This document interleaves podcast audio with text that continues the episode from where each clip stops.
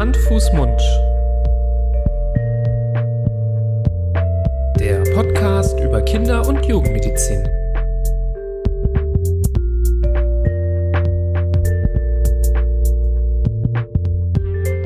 Halli, hallo, herzlich willkommen zu einer neuen Folge. Du lachst ja jetzt schon, Florian. ich war los? gespannt, wie du äh, den Abend beginnst. Aber ich beginne mit einem einfachen Grüß Gott. Schön, Florian. Die Beständigkeit ja. hier, die freut mich immer sehr. Und ja, heute haben wir eine besondere Folge für euch. Es ist nämlich wieder Zeit für ein Interview, aber bevor wir euch verraten, worum es geht, stellen wir uns einfach noch mal kurz vor. Ich bin Nibras. Ich bin Florian. Wir sind Kinderärzte aus Düsseldorf und wir machen einen Podcast über das Thema Kinder- und Jugendmedizin.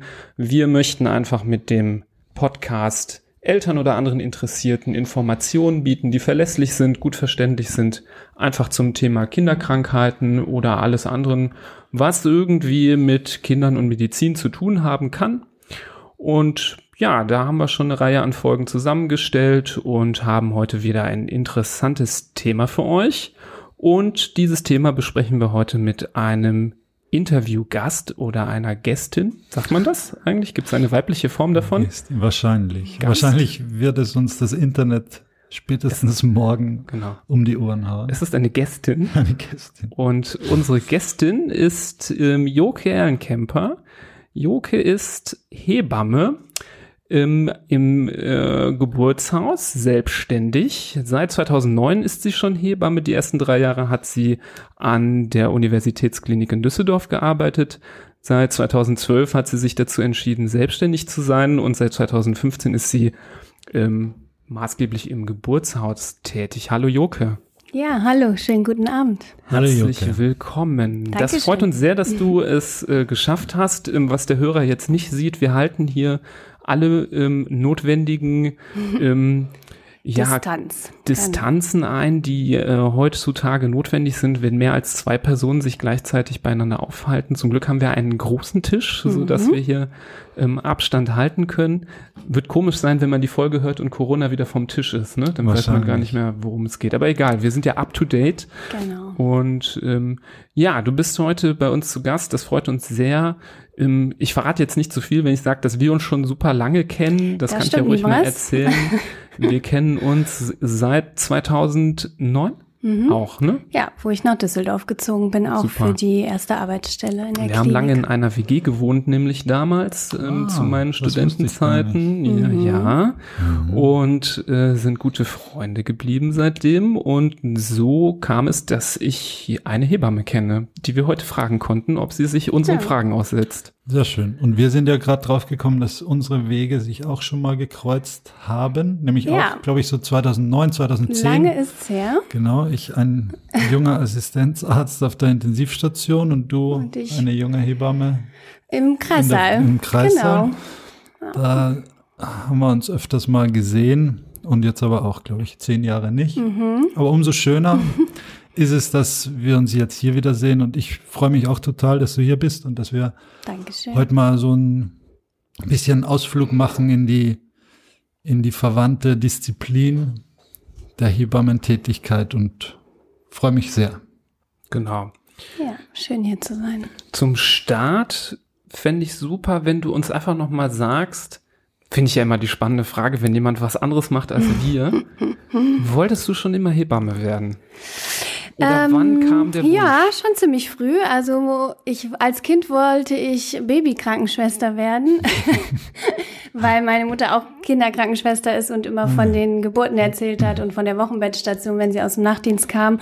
Gut, irgendwann formierte sich das dann zur Hebamme. Da war ich aber auch erst 13 und seitdem war mir das eigentlich wow. klar und habe dann auch so meinen Weg eingeschlagen und war mit ähm, 20, Ende 20 auch schon examiniert und habe dann ja, mit 22 angefangen zu arbeiten. Das ist krass. Ich glaube, ich kenne fast niemanden, der schon mit 13 wusste, was er werden will. Mhm. Ich glaube, mit 13 wollte und ich nur dann auch geworden, ein ziemlich cooler Typ werden, der ja. in der Schule nicht aufzeigt.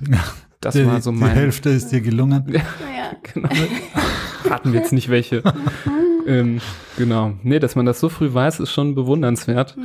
Und dass sich das dann im Laufe nicht mehr verändert hat und ich gehe ja, davon super. aus, dass du das auch nicht mehr bereut hast, Nein. zeigt, dass das wirklich so ein richtig tief verwurzelter ja, Wunsch war. Ja, schon wie eine Berufung. Ne? Mhm. Also ich meine, ich habe auch gerne mal freie Zeit, in der ich zum Beispiel reise, ähm, wie niemals auch weiß, aber äh, ich könnte mir auch keinen anderen Beruf vorstellen. Also selbst wenn ich denke, auch jetzt mal ein paar Monate was anderes, ich wüsste echt nicht, mhm. was ich machen sollte. Mhm. Ich glaube, das geht uns auch so. Ja. Aber ähm, das ist immer schön, wenn man äh, Leuten begegnet, die das so sagen können, weil das hört man gar nicht so oft. Ja, das stimmt. Das ist wirklich ähm, erstaunlich. Ich weiß nicht, ob das äh, jetzt so an diesem Gesundheitsbereich liegt.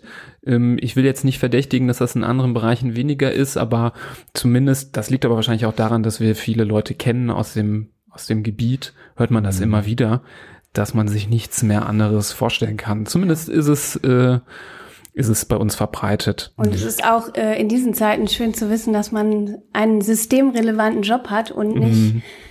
relativ, naja, nutzlos jetzt zu Hause sitzt und nicht arbeiten darf, mm. weil es nicht nötig ist in den mm. Zeiten, die wir gerade haben. Ne? Das ist auch schön. Mm. Ähm, es ist natürlich auch schön, finde ich, dass es Berufe gibt, die auch ein bisschen was mit, mit den Freizeitaspekten oder mit den schönen Seiten des Lebens zu tun haben. Ähm, ich finde es ganz furchtbar, dass alle Restaurants geschlossen ja. haben momentan. Ähm, das sind so Dinge. Natürlich ist es nicht lebenswichtig unbedingt, dass jetzt der mein Favoriten Pommesbude jetzt gerade offen hat, aber es ist, finde ich schon, das Leben wäre ja, das merken ja jetzt auch viele, Definitiv. dass das Leben einfach irgendwie doof ist. Wir leiden hier in Düsseldorf sehr, dass also, die Asiaten zu haben und äh, den schönen Teil der Freizeit, äh, ja, uns jetzt nicht mehr zur Verfügung stehen können, aber ähm, jetzt nach der Reise, die ich abbrechen musste durch äh, Corona, ist es auch schön zu wissen, dass ich jetzt trotzdem arbeiten kann und ähm, ja auch unterstützen kann. Und ja. ähm, mhm. ich meine, die äh, Geburten gehen weiter und mhm. äh, die Babys werden geboren und vor allem in neun ja. Monaten. Der spätestens dann gibt es wieder viel zu tun, denke ich. Das ist schon unsere Prognose hier bei Hand, Fuß, Mund. Äh, guckt doch mal, wie das Baby so ist in neun Monaten. Ja. Dann plötzlich ploppen ganz viele äh, ja, neue Kinder. Rund um Weihnachten wird es wieder spannend, auf jeden Fall. Ja, auf ja. jeden mhm. Fall. Sehr Stimmt. interessant. Mhm. So, jetzt sag mal mit einem Satz, wieso Hebamme sein so toll ist.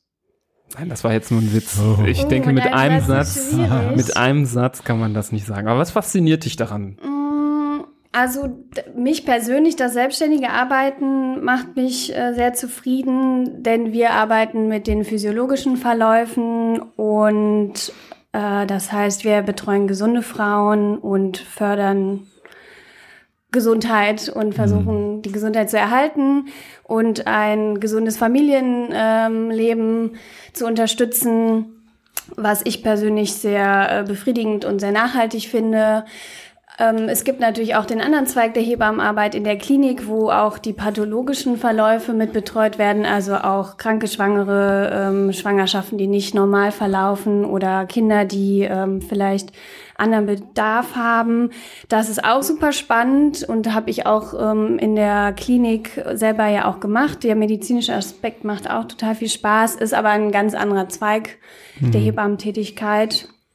Aber das ist auch das Schöne, dass man vielleicht, je nachdem, in welcher Phase man selber ist, äh, seinen Berufszweig auch ein bisschen ändern kann. Und es gibt auch viele Hebammen, die ähm, ganz ausgestiegen sind aus der Geburtshilfe, was ich mir jetzt persönlich im Moment nicht vorstellen könnte. Aber wenn man selber Familie hat und äh, weder Schichtdienst noch Rufbereitschaft leisten kann oder möchte, dass man ähm, dann in der Vor- und Nachsorge tätig ist oder mit Kursen ähm, mhm. was so ein bisschen vielleicht auch eher dann in die Erwachsenenbildung ist und sich so wirklich auch zu seinem eigenen Lebensstil, seinen passenden Arbeitsbereich aussuchen kann. Das finde ich an dem Beruf grundsätzlich toll.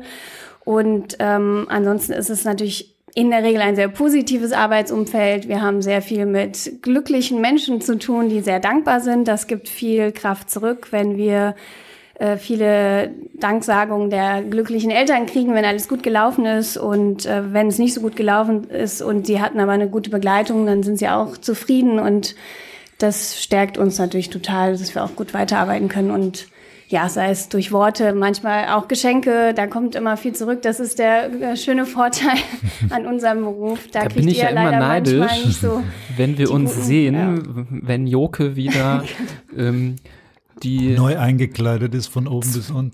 Nee, das jetzt nicht, aber dann die schöne Tafel Schokolade ja. öffnet und dazu noch die Flasche Sekt äh, köpft, genau, die jetzt äh, zufällig ah, äh, den Weg zu ihr gefunden hat als Dankeschön. Mhm. Ähm, ja, das ist schon cool, dass man da auch so viel Positives äh, ja. zurückbekommt, aber man ist natürlich ja auch ein über längere Zeit sehr intimer Begleiter. Genau. Das ist auch mehr, als wir das jetzt sind, weil wir Ärzte ja auch zum Beispiel äh, gerade jetzt in deinem Bereich bist du ja auch bei den Leuten zu Hause, da kommen wir ja mhm. nie ähm, genau. an. Wer will schon einen Arzt bei sich zu Hause im Wohnzimmer sitzen haben? Äh, auf gar keinen Fall.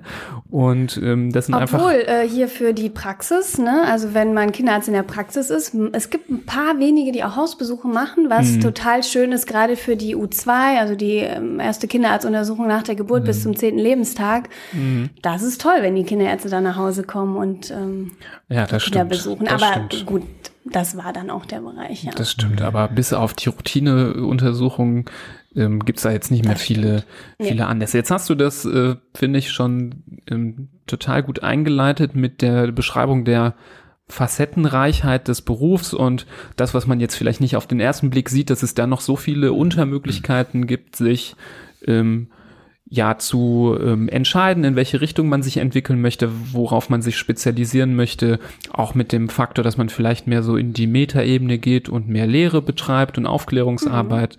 Mhm. Ähm, das ist schön. Ähm, grundsätzlich, ähm, da du ja auch beide Seiten kennst, den klinischen Bereich und jetzt den selbstständigen Bereich ähm, und vielleicht innerhalb des selbstständigen Bereichs jetzt auch schon Geburtshaus und Nicht-Geburtshaus mhm. auch so kennst, ähm, was sind denn die Vorteile zum Beispiel an der ja, an dem Kinderkriegen in einer Klinik und was sind vielleicht Vorteile am Kinderkriegen außerhalb einer Klinik?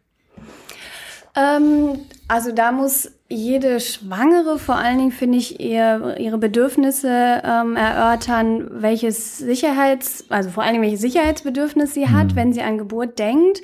Das ist vor allen Dingen schwierig zu entscheiden, wenn man irgendwie in der achten Schwangerschaftswoche sich befindet und äh, sich anmelden muss, zum Beispiel im Geburtshaus, um einen Betreuungsplatz überhaupt zu bekommen. Ähm, aber vor allen Dingen muss die Schwangere sich sicher fühlen an dem Ort, den sie sich für ihre Geburt vorstellt. Das heißt, möglichst angstfrei und ähm, ja, sich gut aufgehoben fühlen. Und für manche ist das eben in der Klinik und für andere ist das außerklinisch im Geburtshaus oder auch bei einer Hausgeburt in der Hebammenbetreuung. Ähm, Vorteil in der Klinik wäre, dass man sofort ähm, die nötige Unterstützung hat, wenn es was Eiliges ist, wenn man eine Verlegung hat und man hat keine Verlegungszeit, sondern man hat sofort den Arzt, die Kinderärzte oder den Anästhesisten da. Ähm, da kommt es bei einer Verlegung aus dem Geburtshaus zu einer kleinen Zeitverzögerung. Ähm, dass natürlich Schmerzmittel sofort zur Verfügung stehen, die haben wir ja im Geburtshaus nicht, was auch äh, nicht. unter anderem der Sinn davon ist. Genau, wir haben gar keine Schmerzmittel. Mhm. Wir haben Muscopan-Zäpfchen, aber gut, ganz ehrlich. Ähm, du solltest doch die Vorteile beschreiben. das sind die Vorteile, das meiner Meinung nach, keine Schmerzmittel zu haben. Denn wenn man keine hat, äh, dann besteht einfach auch nicht die Möglichkeit, welche zu nehmen in dem Moment, wo man gerne welche hätte, obwohl man sich eigentlich fest vorgenommen hat, ich schaffe das aus eigenen Kräften und die Frauen ja auch total stolz sind danach, wenn sie ähm, ohne Hilfe von außen, in Anführungsstrichen Schmerzmittel oder PDA, ihr Kind auf die Welt gebracht haben, weil das auch ein sehr, ähm, ähm, ja, ein stärkendes Gefühl ist und das Selbstbewusstsein wirklich groß macht für Frauen, die das ganz natürlich und ohne Unterstützung schaffen. Deswegen die ähm, Vorteile im Geburtshaus wären eine kontinuierliche Betreuung. Das ähm, sehe ich als einen der größten Vorteile, eine 1 zu 1 Betreuung durch eine Hebamme beziehungsweise eine 2 zu 1 Betreuung, weil wir immer eine zweite Kollegin zu jeder Geburt dazu holen zur Unterstützung. War das in der Klinik nicht so? Da hat man wechs mehr wechselnde genau, Hebammen. Genau, da ist es oft so, dass eine Hebamme zwei Frauen oder drei Frauen begleiten muss, ähm, weil einfach mehrere Geburten gleichzeitig stattfinden. Mhm.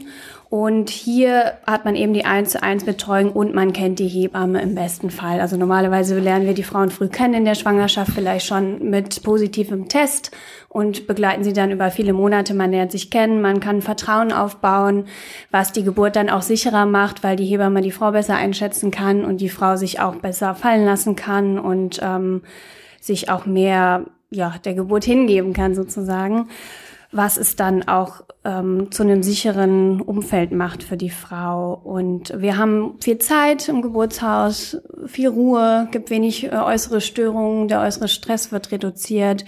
Wir haben nicht so einen festen Plan. Gut, wenn wir nach 12, 15 Stunden erschöpft sind ähm, durch diese kontinuierliche Betreuung, dann muss man auch schauen, wie es weitergeht. Aber dann können wir uns auch ablösen lassen durch eine andere Kollegin. Und im Krankenhaus ist dann eben der Schichtdienst, wo die Hebammen wechseln, die man nicht kennt. Das kann für manche Frauen auch schwierig sein. Hm. Ähm, ja, und so muss einfach jede Frau für sich entscheiden, was mhm. ihr wichtig ist. Ne? Für mhm. viele ist, äh, gibt ihr das Sicherheit, wenn sie weiß, die Kinderklinik ist nebenan. Mhm. Dadurch kann sie sich besser entspannen bei der Geburt und deswegen wird die Geburt besser funktionieren, als wenn sie bei uns wäre. Es gibt Frauen, die haben Angst vor der Klinik oder wollen eben, haben Angst, irgendwie im System unterzugehen, wenn viel los ist im Krankenhaus und ähm, fühlen sich dann bei uns besser aufgehoben, weil sie wissen, sie haben ihre individuelle Zeit, eine Hebamme, die sie kennen und ähm, ja, die Natürlichkeit wird gefördert. Hm.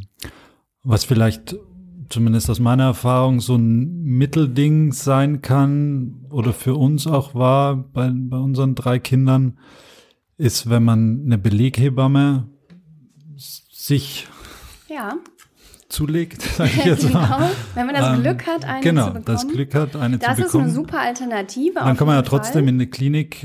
Ähm, genau, vor allen Dingen für Erstgebärende, die vielleicht äh, noch unsicher sind oder die sich das auch nicht zutrauen, zum Beispiel wegen den äh, Schmerzmitteln. Ähm, eine Beleghebamme ist da eine super Alternative, um eine vertraute Person an seiner Seite zu haben, die die ganze Zeit dabei bleibt. Das macht super mhm. viel aus. Ja. ja. aber muss man natürlich, wie du auch schon anklingen hast lassen, sich früh drum Ja, also in Düsseldorf gibt es, glaube ich, drei, ja. äh, wovon eine jetzt im Mai zu uns ins Geburtshaus kommt. Oh ja. Ähm, bleiben, ich hoffe nicht ich, unsere. Zwei. Weil die Geburt ist erst im August. Weiß ich nicht. Schauen wir mal. Schauen wir mal, müssen wir mal nachher erklären. Nach Adressen ähm, austauschen. Oder auch eine super Alternative ist der Hebammenkreissaal. Das ist auch ein tolles Modell. Das ist leider noch nicht sehr verbreitet in Deutschland, wo die, naja, wie eine Art Geburtshaus in der Klinik sich befindet. Das heißt, die Hebammen leiten die Geburt selbstständig. Es wird versucht, dass eine feste Hebamme gut für ihren Dienst bei der Frau bleibt. Ähm, es gibt keine Schmerzmittel, keine Eingriffe, aber wenn irgendwas pathologisch sich verändert, dass man sofort den Arzt dazu holen kann oder wenn die Frau doch merkt, es geht nicht ohne PDA, dann mhm. kann sie die auch bekommen. Das ist eine, auch eine super Alternative. Das gibt's bei uns? Das gibt's in Kaiserswerth in ah, der ja. Diakonie mhm. und das empfehle ich auch sehr gerne mhm. weiter. Vor allen Dingen, wenn wir die Frau nicht betreuen können, mhm. ist das eine tolle Möglichkeit, um möglichst natürlich und mhm. mit ja, ein bisschen mehr Ruhe sein Kind auch mhm. zu bekommen. Es hängt vielleicht auch so ein bisschen bei den Schwangeren auch von den Vorgeburten ab, von der Kompliziertheit der Geburten mhm. bisher.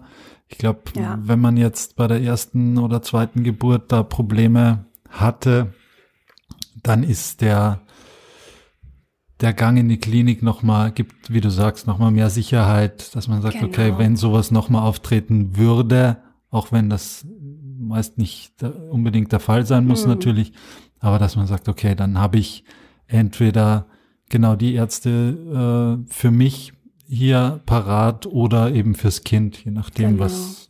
Ja, und wir haben ja auch strenge Ausschusskriterien. Bei uns dürfen nur gesunde Frauen ähm, gebären, die keine besonderen Auffälligkeiten in der Schwangerschaft oder beim Kind haben. Ähm, mhm. Oder auch wenn es Mehrgebärende sind und die hatten gewisse Komplikationen in der Vorgeschichte, dann dürfen die halt auch leider einfach nicht zu uns kommen, was äh, ja klar ist, weil wir auch die Sicherheit hochhalten wollen. Ähm, genau. Mhm. Und es kommen äh, bei Zweitgebärden ganz unterschiedliche Frauen. Oft sind es Frauen, die das erst in der Klinik bekommen haben und alles hat super gut geklappt und die sagen, ja, dann kann ich das jetzt auch so machen, ohne Schmerzmittel und ähm, nur mit der Hebamme. Und es gibt allerdings auch viele Frauen, für die war die erste Geburt nicht schön, die hatten kein gutes Erlebnis oder haben sich allein gefühlt oder waren irgendwie, ja, ja, sind nicht gut da rausgekommen und die sich deswegen bei uns melden, weil sie eben eine vertraute Begleitung mhm. wollen und irgendwie einen anderen Rahmen brauchen für diese Geburt. Also es ist interessant, dass es nicht nur so schwarz und weiß, Klinik oder nicht Klinik gibt, sondern es gibt so viele Abstufungen, mhm. ähm, wie viel Freiheit losgelöst halt man von der Schulmedizin ähm, im Rahmen, jetzt sagen wir mal, zumindest in, im Rahmen der heutzutage sehr modernen Schulmedizin haben möchte und mehr so die natürlicheren Wege gehen möchte, ohne viele maschinelle Unterstützung genau. und Diagnostik. Ja. Das ist ja wahrscheinlich bei euch noch nicht so das super extrem. Äh, du kennst ja bestimmt besser aus. Wie, wie extrem geht's denn eigentlich noch? Was kann man denn noch so alles? Man kann ja wahrscheinlich dann noch sagen, ich gehe nicht mal ins Geburtshaus. Klar, dann äh, ist die Hausgeburt der nächste Schritt. Ähm, Machst du das auch? Hausgeburt ah, begleite ich auch, genau. Das ist auch bei uns ungefähr 50-50. Das sind eher die Mehrgebärenden, die zu Hause bleiben. Ganz ehrlich, aus praktischen Gründen. Da mhm. gehen die Geburten oft so schnell, dass die sich den Stress nicht geben, noch ich fahre mit Wehen irgendwo mhm. hin ähm, und kriege dann halb im Flur noch mein Kind. Ähm, und die, wo die oft äh, das Problem haben mit der Betreuung der älteren Kinder und Mehrgebärende kriegen ganz oft nachts ihre Kinder, wenn die anderen Großen schlafen und das funktioniert dann zu Hause ehrlich gesagt mhm. auch wunderbar. Genau. Und das geht hin bis zu, ich äh, bestelle mir einen Geburtspool oder ein großes, stabiles Planschbecken und mache eine Wassergeburt zu Hause. Mhm. Das fand ich am Anfang, als ich aus der Klinik kam, auch irgendwie merkwürdig. Aber jetzt ist das total mhm. normal für mich, zu Hause eine Wassergeburt zu begleiten. Was ist so mit Outdoor-Geburt? Habe ich auch schon mal gehört. Also so draußen also, in der also, Natur. Ähm, möglich ist alles. Ähm, das hatte ich jetzt persönlich noch nicht in der Stadt. Würdest aber jetzt aber auch nicht anbieten. Ich würde, ach, also wenn die Frau einen schönen Garten hat, gerne in so einem Tipi-Zelt vielleicht. Den Pool in die Wohnung stellst oder in den Garten. Nee, ich meinte jetzt so mitten, mitten im Wald oder so. Oh. Ja, ah, okay. also Natürlich haben wir unsere Auflagen. Ne? Die nächste Klinik darf maximal so und so weit entfernt sein. Ich weiß es ehrlich gesagt gar nicht genau, weil ich hauptsächlich ja Frauen in Düsseldorf betreue. Da ist das ja immer um die Ecke. Aber wir haben durchaus ein Einzugsgebiet von 40 Kilometern um Düsseldorf herum. Und ähm, da gibt's auch Geburten in Campingwagen oder mhm. ich weiß nicht wo, in der Baustelle. Also weil das Haus gerade renoviert wird, hatte ich auch hm. schon mal. Also, also es ist schon ähm, immer gut, wenn man so eine Art Rettungsnetz hat, in dem man genau. sich reinfallen lassen kann, wenn was ist. Und umso genau. dünner das Netz wird, umso ja, umso risikobehafteter wird's natürlich genau, dann. Ne? also wenn wir irgendwie Paare haben, die auf dem Feld wohnen und äh, die Adresse findet man nicht in Google, dann kann das ein Ausschlusskriterium sein, weil im Zweifelsfall der Rettungswagen uns nicht finden würde dort auf dem Feld, irgendwie in dem Bauwagen. Ne? Mhm. Ähm, da gibt's dann irgendwann auch Grenzen, ne? weil letztendlich muss es für uns auch sicher sein. Also wir wollen natürlich mhm. Sichere Geburtshilfe anbieten und ähm, deswegen ist auch nicht alles möglich, denn letztendlich mhm. sind wir auch mitverantwortlich und wir wollen ja auch nichts riskieren. Also macht keinen Sinn. Ne? Mhm. Und kommt das vor, dass du zu einer Schwangeren sagst, nee, damit, so wie es bei Ihnen jetzt läuft oder wie es ist, damit gehen Sie besser in die Klinik oder planen Sie besser in der Klinik? Ja, also Oder wenn nicht? schon von vornherein klar ist, das könnte sich ähm, noch ungünstiger entwickeln oder ähm, das Kind liegt schon seit Monaten in der Beckenendlage mit dem Po nach unten, was wir ja nicht betreuen dürfen. Was sagst du dazu? Eigenständig. Dass das nicht dass das in, ich glaube in ganz Düsseldorf zum Beispiel ja nicht so. Oder automatisch zum Kaiserschnitt führt. Mm, das ändert sich so in den letzten ein, zwei Jahren ja. ein bisschen, ja. Also es gibt jetzt durchaus, ich sag mal, es sind vereinzelte Oberärzte, die das anbieten in den Kliniken. Mhm. Aber ähm, wir haben auch schon einige Frauen, die jetzt auch spontan äh, Geburten haben, hatten mit einer Beckenendlage, was super geklappt hat. Ähm, wir hatten auch eine Oberärztin aus einer Klinik bei uns im Geburtshaus, das war total nett. Die hat einen kleinen Vortrag gehalten, weil die das jetzt vermehrt anbietet, spontan Geburten, Geburten zu begleiten aus Beckenendlage. Und sie meinte auch, 70 Prozent aller Kinder können so geboren werden. ähm, wenn die Frau auch offen dafür ist. Ne? Sobald Ängste mit im Raum sind, ist es ungünstig für einen Geburtsverlauf. Und was mit den anderen 30 Prozent? Die müssen dann einen geplanten Kaiserschnitt kriegen. Geplant. Also das ja, muss das ja vorher, auch wieder ein muss bisschen vorher entschieden an. werden. Also schön wäre es natürlich im Grunde, wenn man warten könnte, bis die Frau Wehen bekommt und dann ein, eine sekundäre Sektio, also ein Kaiserschnitt macht, der aus den Geburtswehen Mhm. heraus passiert, damit das Kind quasi Mhm, selber entscheiden kann, ne, wann es Ja. losgeht, die ersten Wehen mitbekommt. Das ist natürlich nicht so beliebt, weil natürlich ist das dann vielleicht gerne nachts, dann ist das Personal nicht optimal besetzt oder Mhm. es muss dann schnell gehen. Das ist natürlich einfacher zu planen, das muss man individuell besprechen. Ich weiß nicht, Mhm. was da in Düsseldorf möglich ist zurzeit. Aus kinderärztlicher Sicht sagen wir ja oder empfinden wir das ja auch. Ich erinnere mich an meiner Zeit äh, da in der Geburtshilfe, dass es natürlich schon immer gut ist, wenn die Kinder den Stimulus haben, dass die Geburt beginnt. Die Kinder, die so ganz geplant kommen, will das nicht verteufeln. Das klappt bei vielen ganz gut, aber das ist auch oft, dass die Kinder erstmal ein, zwei Tage ähm, Unterstützung brauchen und man dann schon damit rechnen muss, dass das Kind auch mal stationär aufgenommen Ja. wird und nicht unbedingt mit äh, zur Mutter kann. Oft ja auch noch zwei Wochen vor Termin irgendwie geholt werden, obwohl sie vielleicht noch gar nicht bereit waren. Ne? Genau. Und dieser Stimulus, der dann kommt durch die Wehen, das führt einfach dazu, durch den Stress beim Kind, dass einfach das mit der Atmung, mit dem Schreien dann nach der Geburt einfach besser klappt und ähm, ist, sagen wir mal, von unserer Seite natürlich auch total begrüßenswert. Ja. Ja. Ja.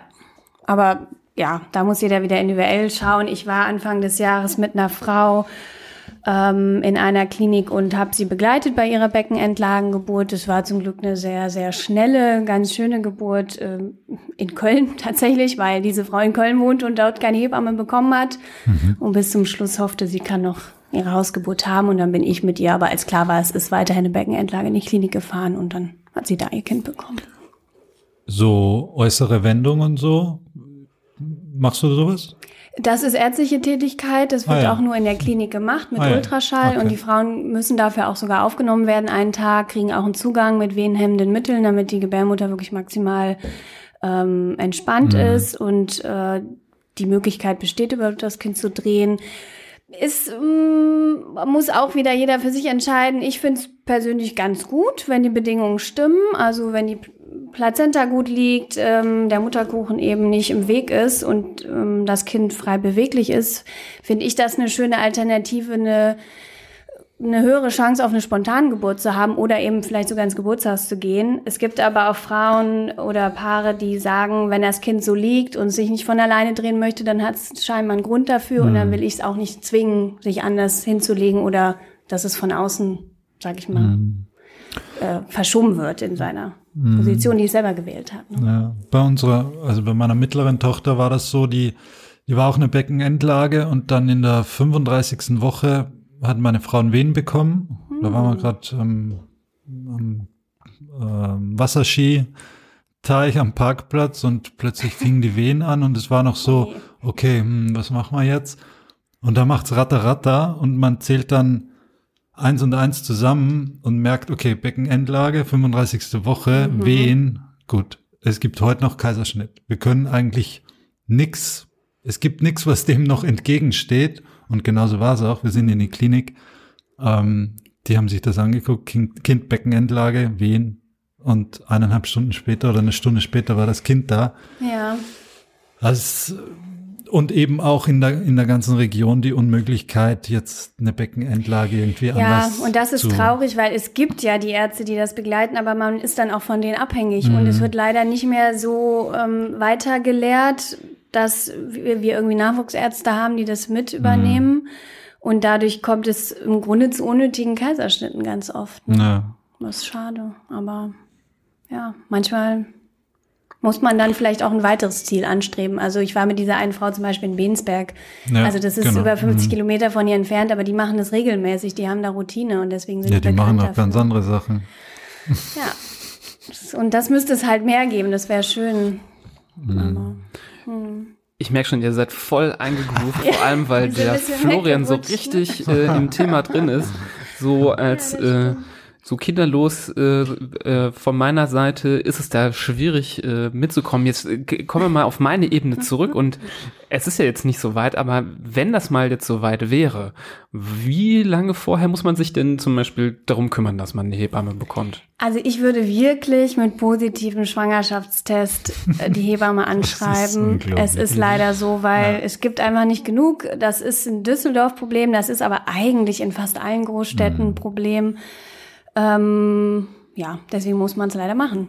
Es ist schon oft so, dadurch, dass die Frauen sich jetzt inzwischen so früh melden, fünfte, sechste Woche, dass es natürlich dadurch auch häufiger zu Fehlgeburten kommt. Also nicht häufiger als früher, aber dass wir das jetzt mitbekommen und dass deswegen auch manchmal Plätze wieder frei werden. Da muss man jetzt einfach mal so sagen, wie es ist. Aber ja, ansonsten kommt man auf die Nachrückeliste. Das ist ja was ganz Natürliches, ja. dass Geburten nicht äh, immer. Genau, ähm, Fehlgeburten gehören dazu und die können auch von der Hebamme mit betreut werden, kann ich jetzt ja auch nochmal sagen. Heißt auch nicht sofort irgendwie Ausschabung, sondern ähm, wenn erstmal alles unauffällig ist, kann man das auch zu Hause abwarten, im besten Fall eben in Hebammenbegleitung. Und wenn die Blutung einsetzt und ähm, das normal aussieht, dann kann die Frau auch eben dafür zu Hause bleiben und das danach vielleicht per Ultraschall kontrollieren lassen. Mhm. Aber man muss nicht für jede ähm, Geburt also oder jeden Abort sofort eine Ausschabung bekommen. Das äh, finde ich jetzt nochmal gut hier zu sagen, weil ich mhm. das auch in der Ausbildung nicht Wusste gelernt habe. ich auch hab. nicht. Ich dachte, das ist und, automatisch. Muss, nee, genau. Muss ne? Und in manchen Fällen muss das sein, aber in vielen Fällen geht ähm, der Embryo von alleine mhm. ab und die Blutung ist in Ordnung und dann kann die Frau das ähm, ganz in Ruhe zu Hause machen. Und ja, weil mehr als zwei Ausschabungen ist ein erhöhtes Risiko für nachfolgende Geburten. Das ist bei uns zum Beispiel unter Umständen schon Ausschusskriterium für eine außerklinische Geburt. Ne? Das darf man gar nicht unterschätzen. Ja. Ähm, noch so eine blöde Frage von mir. Kann man theoretisch auch, also ist es möglich, auch ohne eine Hebamme durch die Schwangerschaft zu gehen bis zur Geburt? Oder also ist das absolut unvernünftig, totaler Quatsch. Machen das Leute? Ähm, wie, also das wichtig geht ist natürlich, ehrlich gesagt, ist es leider in Deutschland gar nicht so verbreitet, dass man während der Schwangerschaft eine Hebamme hat. Die, mhm. Man muss sich da so früh Kennst drum kümmern. Kennst du da Zahlen? Also nee, wie, wie viel Prozent eine Hebamme haben während nicht. der Schwangerschaft? Aber die meisten Frauen geht es halt um die Wochenbettbetreuung, also mhm. um die Zeit nach der Geburt mit dem Baby.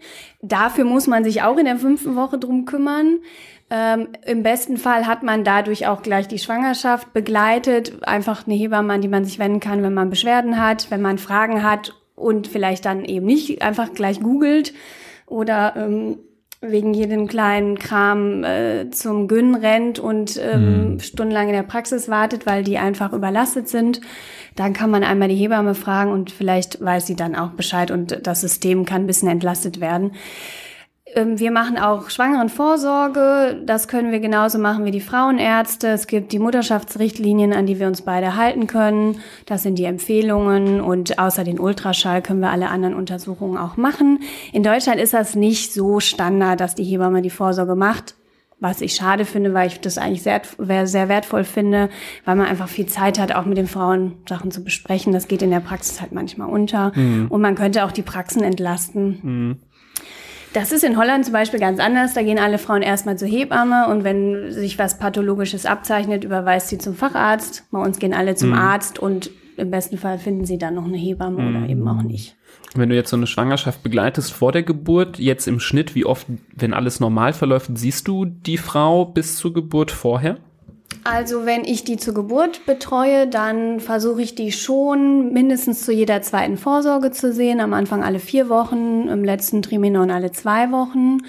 Ähm, also so, dass ich sie schon, wenn es geht, sechs, sieben, acht Mal sehe in der Schwangerschaft. Mhm. mhm. Das wäre uns am liebsten. Ne? Es gibt manchmal Schwierigkeiten mit den Frauenärzten, ehrlich gesagt dass die da nicht so kooperieren. Mhm. Aber wenn die Frauen für sich entscheiden, sie wollen eine Hebammenvorsorge, dann sehe ich die sehr häufig. Wird das eigentlich alles von der Krankenkasse bezahlt? Ja. Das genau. wird komplett bezahlt. Das also wird komplett bezahlt. Ähm, das Einzige, was die Frauen jetzt in unserem Fall selber zahlen müssen, ist die Rufbereitschaftspauschale für die ja, genau. 24 Stunden Rufbereitschaft. Denn das haben die Frauen ja nicht, die in die Klinik gehen. Das ist ein bisschen wie eine Privathebamme und da müssen die einen Eigenanteil bezahlen. Mhm. Das ist immer noch so, ja. ja. Mhm. Was für uns ja dann merkbarer ist, sind nicht die Familien, die vor der Geburt keine Hebamme haben, sondern die, die nach der Geburt ja, keine Hebamme haben. Das, genau. da, Weil da ist auch kein richtiges Netz. Ne? In der Vorsorge genau. gibt es die Gynäkologen, ja, die können genau. auch nicht alles beantworten, aber die können die medizinische Vorsorge machen, das, was halt ansteht, mhm. nötig ist. Und im Wochenbett ist dann ja, vielleicht der Kinderarzt, aber der kann auch vielleicht keine Stillhilfe dann leisten in dem Moment. Genau, oder ja. die Praxen sind viel zu überlastet, weil die Frauen dahin rennen wegen Kleinigkeiten, ja.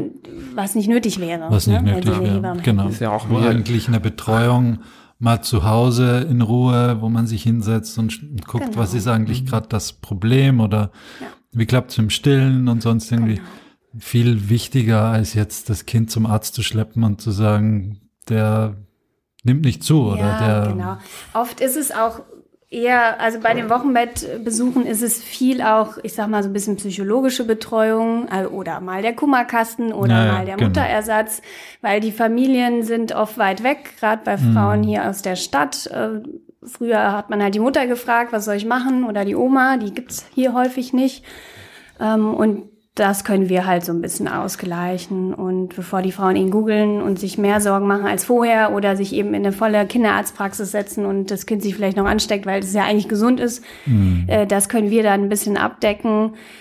Ähm, und häufig ist es einfach auch nur mal die Sorgen loswerden, denn so ein Wochenbett ist durchaus eine intensive Zeit der Umstellung, viele Emotionen, viel äh, Überforderung bei Ersteltern und ähm, dafür sind wir dann da. Ja, das ist schön, das passt hier auch so super rein, weil wir ja das ja auch machen, mhm. ähm, also um die Lücke zu füllen zwischen dem äh, sich verrückt machen durch Googeln und den knappen Informationen, die man manchmal in der Praxis nur bekommt aus Grund von Zeitmangel.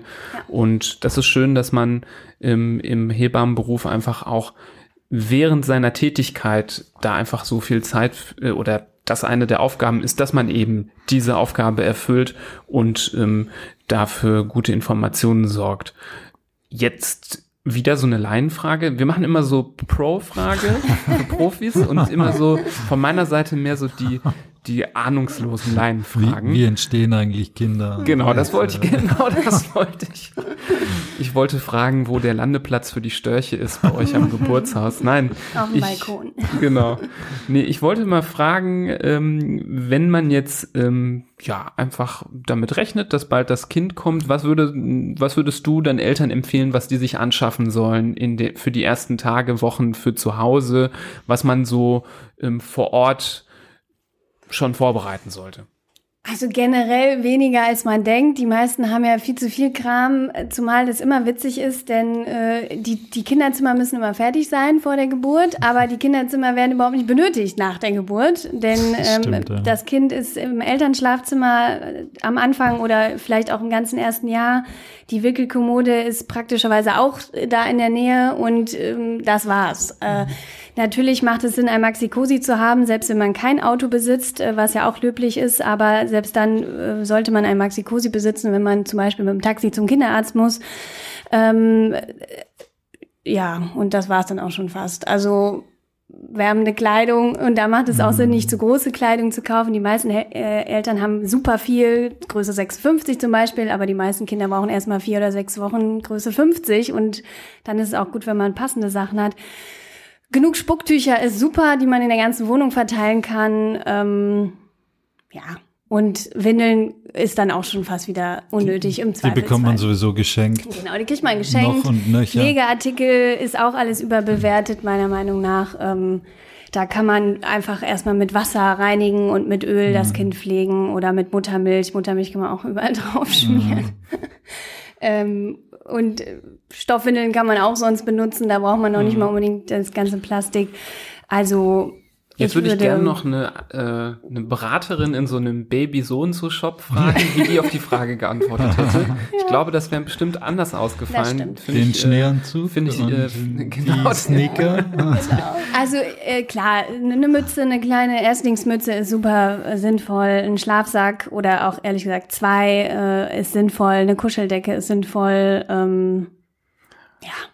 Mhm. Also braucht nicht jedes Kind sofort diese Gummigiraffe oder wie heißt die nochmal? Das ist doch dieses Ding, was alle Kinder Ach haben. Ach so, dieses quietsche Ding. Nee. Also erstmal, glaube ich, brauchen die Kinder kein Spielzeug. Ähm, Ja. Beistellbett? Beistellbett ist eine gute Sache, auf jeden Fall. Ähm, Gibt's da, oder ist da, also für mich ist jetzt gerade gar nicht wirklich so eine Alternative denkbar. Oder findest du auch, nee, das, das Kind kann ins elterliche Bett ähm, zwischen Mama und Papa? Beispielbett würde ich immer empfehlen. Optimalerweise liegt das Kind da drin zum Schlafen in seinem Schlafsack. Ähm, die Praxis mhm. allerdings also sieht anders aus. Ne? Wir mhm. empfehlen das immer, wir erklären die auf über das, was den plötzlichen Kindstod vielleicht verhindern kann an der optimalen Schlafsituation. Sei es jetzt keine Kuscheltiere im Bett, sei es kein Kopfkissen, keine Decke, sondern eben dieser Schlafsack.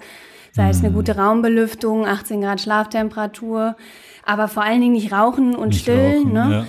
Ähm, nur die meisten Kinder schlafen halt einfach nicht alleine in ihrem Beistellbett und deswegen ähm, sind die irgendwann immer im Elternbett. Und gerade die erste Woche, finde ich, kann man dem Neugeborenen das auch gönnen, auf der Brust der Eltern zu schlafen. Im besten Fall sogar im Haut-zu-Haut-Kontakt, um das Bonding mhm. zu fördern, um das Stillen vor allen Dingen auch ähm, zu fördern, weil der Hautkontakt Oxytocin ausschüttet, was die Milchbildung anregt und die Kinder einfach einen ähm, weicheren Übergang haben. Ne? Wenn man sich immer vorstellt, die kommen halt das, was sie bis jetzt an Leben hatten, aus einem geschützten Raum, hatten immer eine Begrenzung, es war immer warm, dunkel, es hat immer geschaukelt. Und dann sollen die da alleine schlafen in so einem weiten Raum. Mhm. Ähm, das würde ich persönlich auch wahrscheinlich nicht machen. Und die Kinder haben vielleicht Angst, man weiß es nicht, aber mhm. die wenigsten schlafen durch im Kinderbett alleine. Mhm. Man sollte das dann immer wieder probieren, weil das schon auch für die Eltern eine Entlastung ist, wenn die frei schlafen können und sich nicht Gedanken machen müssen, oh, liegt das Kind jetzt zu eng oder rutscht es irgendwo hin. Nur was willst du machen, wenn das Kind nicht schläft in seinem Bett? Dann nimmst du es natürlich auf ja. dem Arm oder eben auf deine Brust. Ne? Ja, ich, das war bei uns auch immer so ein, ja nicht ein Gesetz, aber das hat sich so entwickelt, dass bei jeder Gelegenheit die sich geboten hat, das Kind dann auf die Brust geknallt wurde und das hat auch, mein da ist ohnehin die Mama dann zu 96 Prozent gefragt und mhm. äh, der Papa, wenn er Glück hat, äh, kriegt er auch mal ähm, das Kind beruhigt dadurch, äh, weil einfach die, die, klar, wie du sagst, die Bindung gerade in den ersten Tagen eine ganz andere ist zu der Person, ja. in der du da jetzt neun Monate herangewachsen bist. Und dann kommt Wobei plötzlich das der Typ kann wieder. auch der Vater super übernehmen. Auf jeden Fall. Also das ist eigentlich genauso wertvoll, Fall. denn man muss schon auch sagen, die Kinder äh, verbinden mit der Mutter Unbedingt. schon hauptsächlich das äh, Trinken. Also die Mutter ja. ist da schon auch hauptsächlich Ernährerin, aber das Kuscheln das Bonden können die Väter wunderbar. Ja, und ist auch für die weitere Zeit unerlässlich und ganz wichtig, dass ja. da auch diese Verbindung aufgebaut mhm, wird. Mm, total. Ähm, die, das beginnt ja schon in der Schwangerschaft, wenn man, da gibt es ja unterschiedlichste Strategien, wie man sich dem Babybauch auch als Papa nähern kann und mm. wie man mhm. da auch die Kommunikation aufnehmen kann, sei es mit Licht oder Sprechen oder ja. Singen oder sonst irgendwie. Das, das sind schon ganz wichtige Punkte, die einem, glaube ich, im späteren Kinderleben ähm, ganz wichtige Weichen stellen auch. Total. Und es stärkt einfach das Urvertrauen. Ne? Und ja. die Kinder, die gerade in den ersten zwei Jahren auch einfach eine stabile Bindung erfahren haben, die sind selbstständiger später und selbstbewusster und mhm. ja, haben, glaube ich, ein, also ein stärkeres Selbstbewusstsein einfach. Ja. ja, das macht schon was aus. Das führt uns schon zu meiner nächsten Frage. Die ist vielleicht ja. jetzt gar nicht so laienhaft, oh. ähm, sondern mich würde ja interessieren, wir haben das jetzt ja quasi schon so angerissen, dass Väter beim Kuscheln äh, gut helfen können und wir haben bestimmt, es sind glaube ich, es ist glaube ich nicht 50-50, aber wir haben auch ein paar männliche Hörer und ich hoffe, ne, ich hoffe es auch. Wir sind, Florian und ich, wir sind nicht alleine, alles gut. Und ähm, gerade vielleicht die männlichen Hörer können das interessieren. Das ist der Moment, wo vielleicht auch die weiblichen Hörer den Partner heranziehen und sagen, hier, hör mal zu, ähm, wäre nämlich die, meine Frage, wie können sich Männer ähm, auch noch mehr einbinden ähm, in das Thema Geburt? Also vielleicht vorher, aber auch vielleicht währenddessen, gerade vielleicht so aus deiner Erfahrung, ähm, wie ist es auch im Geburtshaus vielleicht anders als in der Klinik, was wie der, wie die, wie die Eltern mit rein, die Väter mit mhm. reinkommen können? Also schön ist natürlich, wenn die Männer möglichst viel bei den Vorsorgen dabei sind. Manchmal passiert da ja nicht viel, aber auch einfach, wenn wir die Herztöne hören oder wenn wir den Bauch abtasten, dass die vielleicht auch selber mal den abtasten, weil sie sich vorher nicht getraut haben. Ähm, und dass sie auch einfach die Themen mithören, die wir mit den Frauen besprechen. Ein Geburtsvorbereitungskurs ist super, wenn man den als Paar zusammen macht. Mm, damit die Männer auch die Informationen kriegen, also einfach auch viel Theorie wissen, damit sie selber auch in der Geburt einschätzen können, ja, das ist, habe ich gelernt, das ist normal, ich brauche mir jetzt keine Sorgen machen. Oder äh, ich habe die und die Massage gelernt oder die Entspannungstechnik, die kann ich jetzt hier mit meiner Frau bei der Geburt ähm, ausprobieren, um sie zu unterstützen. Und ähm, Männer bei der Geburt sind super wertvoll. Für uns auch eine tolle Unterstützung und ehrlich gesagt auch Entlastung. Aber einfach für die Frauen auch ein, ja, wie so ein Seil, ne? Ähm, das ist die erste Vertrauensperson. Und ganz oft ähm, ist der Mann auch wichtiger bei der Geburt als die Hebamme, finde ich. Weil, also ich halte mich viel im Hintergrund auf, beobachte das eher und greife nur ein oder äh, Hört genau zu, Männer. Das ist ein Satz von einer Hebamme. Das finde ich richtig wenn, klasse. Äh, wenn ich das Stress, Gefühl habe, die Stress. Frau braucht ein bisschen Unterstützung, eine Lenkung oder eine Idee, was sie machen kann. Und ansonsten finde ich schön, wenn die Frau aus sich heraus und mit ihrem Partner ähm, ja die Geburt ähm, selber auskleidet, so wie sie das haben möchte. Dafür müssen natürlich beide auch selbstbewusst sein und das mitbringen. Manchmal ist das in der Klinik schwierig, weil da fühlt man sich so bisschen fehl am Platz als Mann. Da weiß man nicht, darf ich mich da hinsetzen, darf ich das anfassen, stehe ich hier jemandem im Weg? Darf ich da hingucken? Äh, darf ich da hingucken, genau. Und bei uns finde ich das eher schön, wenn die Männer auch die Initiative ergreifen, die Frauen mal zu massieren, wenn sie das möchten oder ja, mit denen mhm. zu laufen oder mitzuatmen auch mal. Wenn wir natürlich das Gefühl haben, die Männer sind selber verunsichert oder machen sich Sorgen um die Frau, dann ist es nicht so hilfreich. Dann gucken wir auch mal, dass wir die Männer vielleicht mal eine Runde rausschicken zum Durchatmen und äh, oder sagen, du darfst dich auch ruhig ins Bett legen. Wir haben auch regelmäßig Männer, die auf dem Geburtsbett schlafen, während die Frauen ihre Wehen veratmen mitten in der Nacht. Das ist auch total okay. Ähm, man darf auch keinen Mann da irgendwo reinzwingen, wenn man das Gefühl hat, der ist überfordert. Es gibt auch immer mehr traumatisierte Männer nach Geburten. Also das mhm. muss man gut abwägen. Und wenn man das nicht möchte zum Beispiel, ist es zwar vielleicht für die Frau schade, allerdings ist es dann besser, wenn man sich vielleicht eine Schwester oder so mitnimmt zur Geburt. Ich, also das wollte ich gerade sagen. Die Alternative ist für mich, also es ist fast alternativlos, weil für die für die werdende Mutter wenn der Mann nicht dabei ist, macht sie das alleine durch mit, ja, ja mit Hebamme und Vertrauensperson, Hebamme und ja, okay. Und für den werdenden Vater ist die Alternative, dass er bei der Geburt seines Kindes nicht dabei ja. ist. Ja. Und beides ist, finde ich, das, das, geht gar nicht beides. Mhm. Also pff, klar, vorübergehend mal, gehen Sie mal raus, schnappen Sie mal Luft, bevor Sie uns hier kollabieren, wie man es ja auch kennt.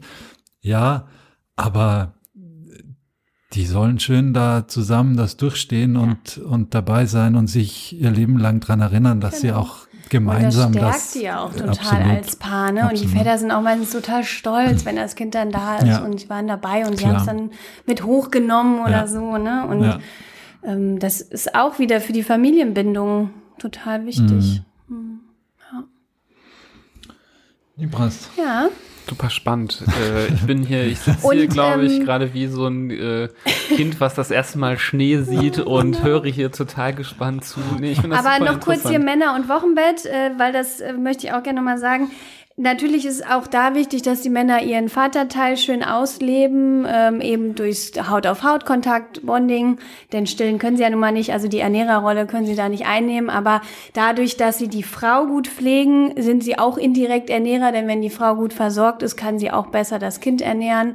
Und äh, da wäre es schon cool, wenn der Mann so ein bisschen den Wochenbettmanager übernimmt und ähm, die Frau möglichst entlastet. Also das ist der größte Benefit, den der Partner da erstmal erbringen kann, ähm, dass er alles von der Frau fernhält an äußeren Stress, dass er die Frau ähm, bekocht, dass er sie was weiß ich, mm, dass er sich um die anderen Kinder kümmert und dass er sich vielleicht ja. um die älteren Kinder kümmert ja. und ähm, den Haushalt nebenbei noch schmeißt. Das kann auch eine große Aufgabe sein für einen Mann, der vielleicht vorher nur gearbeitet hat und auf einmal Hausmann und äh, Wochenbettmanager mm. und Kinderbespaßung ist, aber Das wäre die beste Aufgabe, die ein Mann im Wochenbett leisten kann. Und deswegen sind die Väter total wichtig im Wochenbett. Ja, denke ich auch. Finde ich auch, absolut. Ja. Sehr gut. Das finde ich ist eine gute Botschaft, ähm, die wir hiermit vermitteln können. Mhm.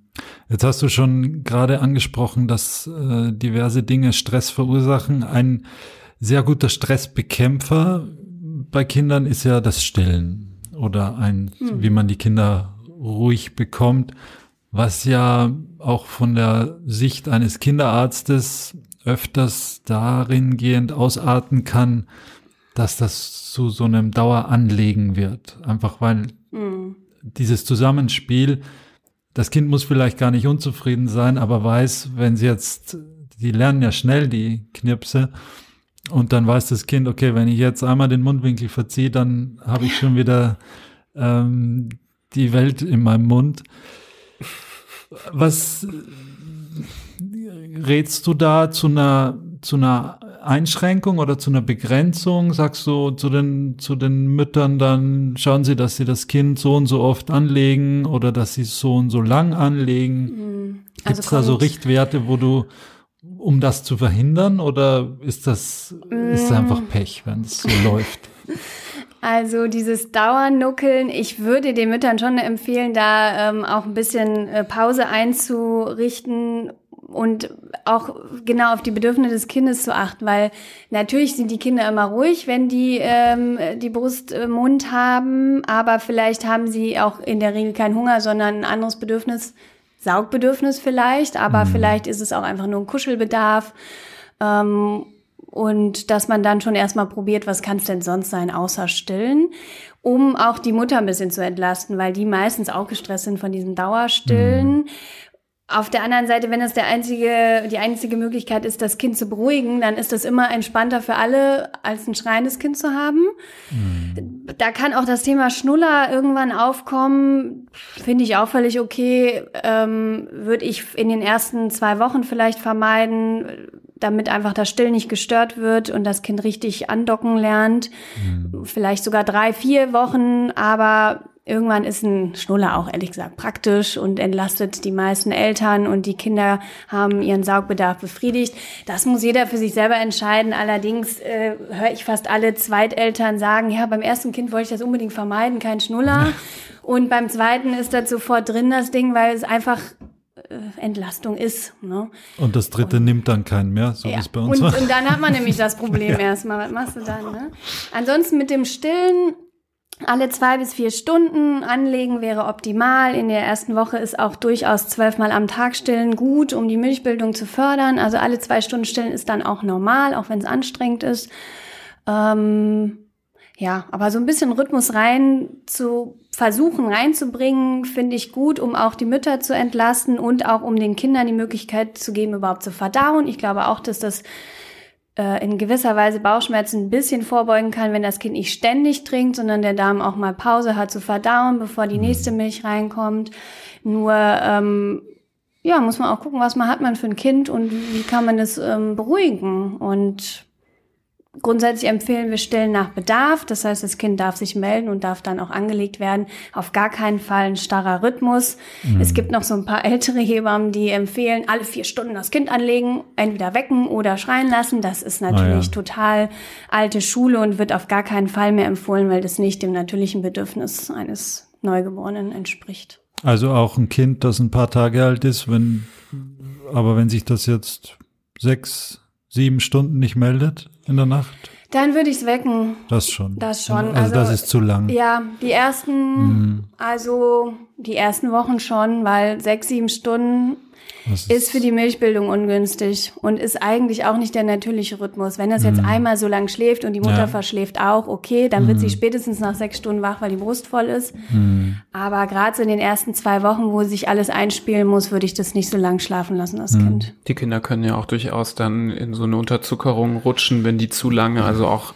von der Kindersicht äh, kann das natürlich auch Probleme machen und gefährlich sein. Gerade ganz am Anfang, genau, die ersten Tage die nach ersten der Geburt. drei, vier Tage. Danach ja. habe ich das jetzt persönlich noch nicht erlebt, aber die ersten drei, vier Tage, ähm, ja, das ist immer ein bisschen schwierig. Die Eltern sagen gerne, ich will das Kind nicht wecken, wenn es so schön schläft. Ähm, und das soll selber entscheiden, wann es Hunger hat und wann es Essen kriegt. Ne? Ich will ja auch nicht gezwungen werden zu essen. Allerdings äh, kommen die Kinder schnell in so eine Erschöpfung durch vielleicht äh, Energiemangel und melden sich dann eben auch nicht nach drei Stunden, um zu mhm. trinken, weil sie eigentlich zu erschöpft sind, weil sie zu wenig Milch hatten. Mhm. Und dann macht es schon Sinn, die Kinder zu wecken, ja. Mhm. Und die müssen das ja auch erstmal, naja, vielleicht nicht lernen, aber müssen es auch erstmal drauf haben und drauf kriegen, wie das eigentlich so funktioniert, ja, das, das Trinken und das, das Trinken an der Brust. Das war eines der stressigsten äh, Dinge für mich als frisch gebackener Vater, das irgendwie auszu, auszuhalten oder mhm. mich da nicht so einzumischen in, in, das, ähm, in das Spiel zwischen Mutter und Kind, wie man es sich am Reißbrett dann vorstellt, wo man sagt, okay, leg das Kind jetzt so in den Arm rein und äh, die Brust hier und dann muss das funktionieren, mhm. aber so ist es nicht. Und nee. das ist eine ganz, das war eine der wichtigsten Erkenntnisse für mich, zu sagen, okay, jetzt äh, tritt mal einen Schritt zurück. Ja. Die zwei machen das schon. Ja, ja stillen ist ähm, schon ein großes Thema. Also ja. das kann mit wirklich das Stressigste sein, äh, im Wochen, im Frühwochenbett vor allen mhm. Dingen da gehört schon viel ähm, Wille auch dazu. Also man muss da Durchhaltevermögen mitbringen und auch viel Geduld. Und manchmal muss man auch die Zähne zusammenbeißen und das bisschen durchziehen, weil es kann auch schmerzhaft sein am Anfang. Die Brustwarzen werden ganz oft wund, ähm, der Milcheinschuss kann wehtun. Ja, aber es lohnt sich, das durchzuhalten. Und da ist es eben auch gut, wenn man eine Hebamme an seiner Seite Absolut. hat, die einem da motiviert, die Absolut. einem sagt, probier mal so und das ist auch okay, wenn so ist. Nimm diese Creme, massier hier die Brust mhm. und ähm, du schaffst das und ein bisschen noch durchhalten und in zwei Wochen ist das Thema gut eingespielt. Manche Kinder sind halt mm, schneller oder bessere Trinker und andere brauchen echt ein bisschen Unterstützung und was kannst du für so praktische Tipps jetzt mal noch so an die Hand geben, wenn das mit dem, ja, gerade dem Starten des Stillens Probleme gibt, wenn mhm. die Milch nicht äh, ausreichend kommt zum Beispiel oder ja, das Wichtigste sind wirklich so die ersten Tage, da wird der Grundstein gelegt. Wenn da das, wenn das nicht gut läuft, dann ist es ganz schwierig, das nachzuholen. Ähm, und da ist vor allen Dingen Ruhe das wichtigste Thema. Also wirklich äußeren Stress vermeiden, denn das ist letztendlich auch ein Hormone, hormonelles Ding. Ähm, und sobald Stresshormone im Körper überwiegen, ist, wird das Oxytocin geblockt, also was man ja auch Liebeshormon nennen kann oder was Kontraktionen auslöst, nicht nur dann zur Geburt, sondern eben auch um in der Brust, um die Milch raus äh, zu befördern sozusagen. Ähm, und ja, für Entlastung sorgen, ähm, gute Positionen finden, vielleicht durch Bilder oder durch eben die Hebamme, dass die Frau sich gut auspolstert mit Kissen, dass wirklich der Nacken entspannt ist. Wenn die Frau zwölfmal am Tag stillt und immer verkrampft da hängt, dann macht das ganz schnell keinen Spaß mehr. Mhm. Ähm, da gibt's viele Tipps. Und das ist auch total wichtig, dass man sich damit entweder vor der Geburt schon beschäftigt oder eben eine gute Stillberatung an die Seite holt. Denn wenn die ersten drei Tage, wenn das schlecht läuft, dann ist das echt schwierig. Dann sind die Brustwarzen wund, dann hat, ist die Frau down und das Kind hat Hunger und ähm, hm. das kann sehr, sehr stressig sein. Das ist ein Teufelskreis. Sein. Ja, ja vor allen Dingen würde ich empfehlen, auf Besuch zu verzichten, wenn es geht, die ersten vier Tage hm. mindestens, denn äh, so schön das ist, das Kind zu zeigen und die, die Lieben, die kommen wollen, um das Baby zu sehen, das ist einfach zu viel mhm. Unruhe von außen, Unterbrechung und ähm, die Frau ist einfach zu sehr mit sich selber beschäftigt und die muss sich auch um sich kümmern und das Stillen braucht viel Aufmerksamkeit und da ist Besuch von außen einfach leider nicht hilfreich. Mhm. Außer es ist jetzt wirklich eine Oma, die Schwester oder so, die Essen bringt, die putzt, die nebenbei kurz mal das Kind zum Bäuerchen nimmt, aber die nicht da ist, um irgendwie das Kind zu bewundern. Na, mit noch der halben Familie kommt, um jetzt genau. endlich ja. Party zu feiern. Ja, und dann müssen die das auch akzeptieren, wenn die Familie vielleicht sagt, die erste Woche bitte kein Besuch, denn wir müssen erstmal uns kennenlernen, wir ja. müssen uns hier eingrooven. Ja. Die Frau ist hormonell total im Karussell und ähm, dann kommt irgendwann der Schlafmangel dazu und ja, mhm. das ist einfach Überforderung. Gibt's was aus deiner Sicht, was man zum Beispiel nicht essen sollte als Stillende oder als ganz neu Stillende oder Frühstillende? Mm, eigentlich nicht. Nee. Also ich würde alles in Maßen ausprobieren. Das ist ein bisschen veraltet. Äh, dieses, man darf kein Kohl, kein Knoblauch, Zwiebeln mhm. essen. Ich würde schon gucken, dass ich nicht zu viel rohen Lauch und Zwiebeln esse, weil das macht der Frau selber Bauchschmerzen. Ähm, aber alles andere soll sie ausprobieren. In Indien zum Beispiel wird extra viel Knoblauch gegessen, weil das die Milchbildung fördern könnte. Mhm. Ähm, also da hat ja auch eh jede Kultur dann andere Ideen. Deswegen glaube ich auch nicht, dass das so einen Impact hat. Wichtiger ist darauf zu achten, dass die Frau gut äh, genährt ist ähm, und eben sich ausgewogen ernährt und ihren ähm, leichten Mehrbedarf, die sie in der Stillzeit hat, dass sie den deckt an Kalorien und an ein paar ja, Mikronährstoffen sowie Jod. Ähm, das kann man auch supplementieren am besten. Dann ist das schon alles, worauf sie achten kann. Ne? Aber auch, man muss schon sagen, umso mehr Vitamine sie nimmt, gerade die Mikronährstoffe, umso mehr enthält die Milch dann auch mhm. danach. Deswegen ist eine gute Ernährung schon total sinnvoll. Was ist mit so Tees? Die man trinken soll, zum Beispiel um Stilltee. Ne? Ja, empfehlen wir auch immer. Da ist hauptsächlich Fenchel, Anis, Kümmel sowas drin. Das kann, ach, weiß ich auch nicht. Bei manchen Frauen hilft es gut. Ähm, manche Frauen merken nichts davon. Generell ist es einfach sinnvoll, mehr zu trinken als vorher. Mindestens zwei Liter, li lieber drei. Und da kann so ein äh, magenberuhigender Tee eben gut wirken. Hm. Ob der jetzt tatsächlich einen Einfluss auf die Milchbildung hat, kann ich auch nicht genau sagen, aber. Hm. Oder vielleicht einfach ein guter Placebo-Effekt ist, auch das, der das ne? Gefühl gibt, ja. dann doch entspannter zu sein. Genau. Das ist so ein bisschen umstritten. Die einen sagen, ja, dies und jenes kann helfen, Moringa, Sojalecithin, Boxhornklee. Äh, die anderen sagen, Ernährung bringt gar nichts zur Milchbildung, das ist ein rein hormonelles System. Mhm ja, letztendlich würde ich den Mittelweg wählen. Eine gute äh, Grundversorgung in der Ernährung, äh, vor allen Dingen viel trinken und ähm, ja. Womit man sich wohlfühlt. Es hat jetzt keinen Sinn, dreimal am Tag sich irgendwas runterzuwürgen, Nein. was einem nicht schmeckt und was genau. einem Ekel so. bereitet, nur genau. weil irgendwer gesagt hat, es. Ja, ich würde den Milchkonsum ein bisschen äh, in, in Maßen halten. Da wird schon vermutet, dass das vielleicht äh, Bauchschmerzen auch beim Kind machen könnte. Mhm. Das muss man ausprobieren. Ne? Mhm. Muss jeder für sich testen. Ja. Und wenn es nicht funktioniert, wenn es gar nicht funktioniert? Dem Stillen? Ja. Dann also, ist es so, oder? Ich meine, ja, dann muss man auch also man kann natürlich erst noch mal, es ist oft auch wirklich Willenskraft der Frau, wie viel sie da reingeben will, wie viel sie aushalten kann, mhm. äh, mit vielleicht zusätzlich Pumpen, mit Beifüttern über so ein Fingerfiedersystem. Äh, Was ist das? Mit einer guten Stillberatung.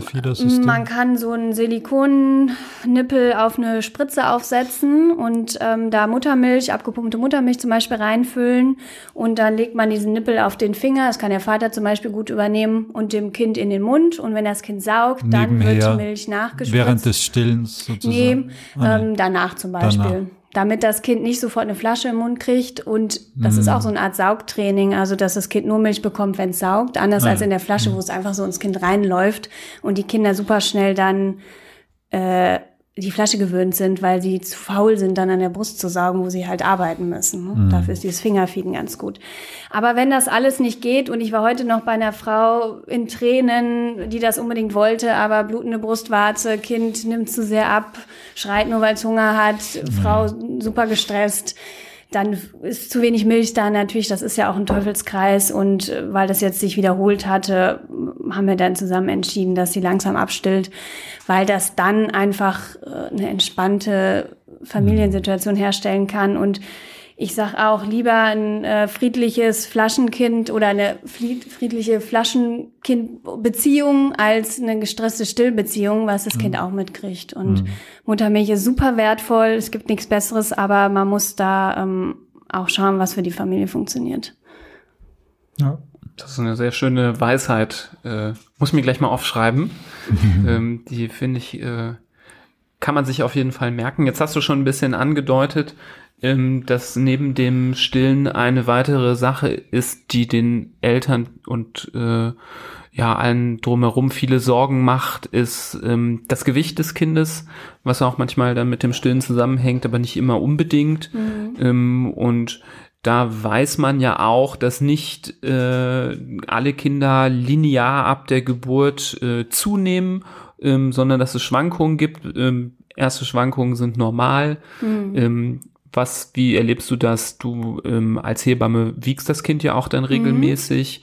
Mhm. Ähm, wie macht ihr das so im häuslichen Umfeld? Wie wiegt ihr die Kinder und was ratet ihr den Eltern, wie lange die entspannt bleiben können, falls das Gewicht runtergeht?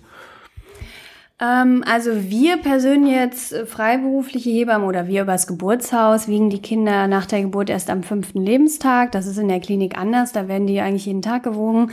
Der Vorteil ist, wenn man die einfach nicht wiegt, dass man auch die Abnehmkurve nicht so mitbekommt und die Eltern dadurch einfach nicht verunsichert. Wenn das Stillen zu Hause gut läuft, ist es nicht so wichtig, den Tiefpunkt des Gewichtsverlaufes zu wissen, sondern dass die ab dem fünften Tag zunehmen, weil der Milcheinschuss dann eigentlich durch sein sollte und die Milch fließt und das Kind dann zunehmen sollte. Ähm, zehn Prozent ihres Geburtsgewichtes dürfen die abnehmen. Manche Kinder machen das auch. Wenn das Stillen am Anfang nicht so gut läuft, kommt es auch echt manchmal vor äh, solange die Kinder gut ausscheiden, so mindestens fünf, sechs nasse Windeln haben und ähm, zufriedene Wachphasen haben, kann man das auch alles gut ähm, tolerieren, auch wenn es dann langsam nur steigt. Schön wäre es, wenn die bis zum 14. Lebenstag ihr Geburtsgewicht wieder erreicht haben. Ich habe immer mal ein paar Kinder, die das erst am 17. Tag schaffen. Das ist für mich auch okay, wenn die dann, ähm, wie gesagt, ansonsten unauffällig sind, keine Gelbsucht haben und ausscheiden. Wenn das allerdings nicht so ist, dann wäre das vielleicht ein Grund zuzufüttern. Ne? So 100 Gramm die Woche müssen die mindestens zunehmen. 150 wäre schöner. Wenn das Kind super gestillt ist, nehmen die auch mal 300 Gramm die Woche zu. So in den ersten zwei Monaten etwa. Ne? Ähm, aber auch mit diesem Gewichtsverlust, das ist tatsächlich auch eine Sache. Klar, wenn das Kind vier Kilo wiegt, ist es was anderes, als wenn das Kind vielleicht nur mit 2700 Gramm auf die Welt kommt und auch da ein anderes Schutzbedürfnis hat, sage ich mal. Ähm, dann ist es auch so, wenn man die Kinder nach der Geburt direkt wiegt, äh, die einen haben schon Mekonium abgesetzt, den ersten Stuhlgang und die anderen nicht. Und das sind bestimmt 100 Gramm Unterschied und demnach ist das Geburtsgewicht auch tatsächlich mal anders.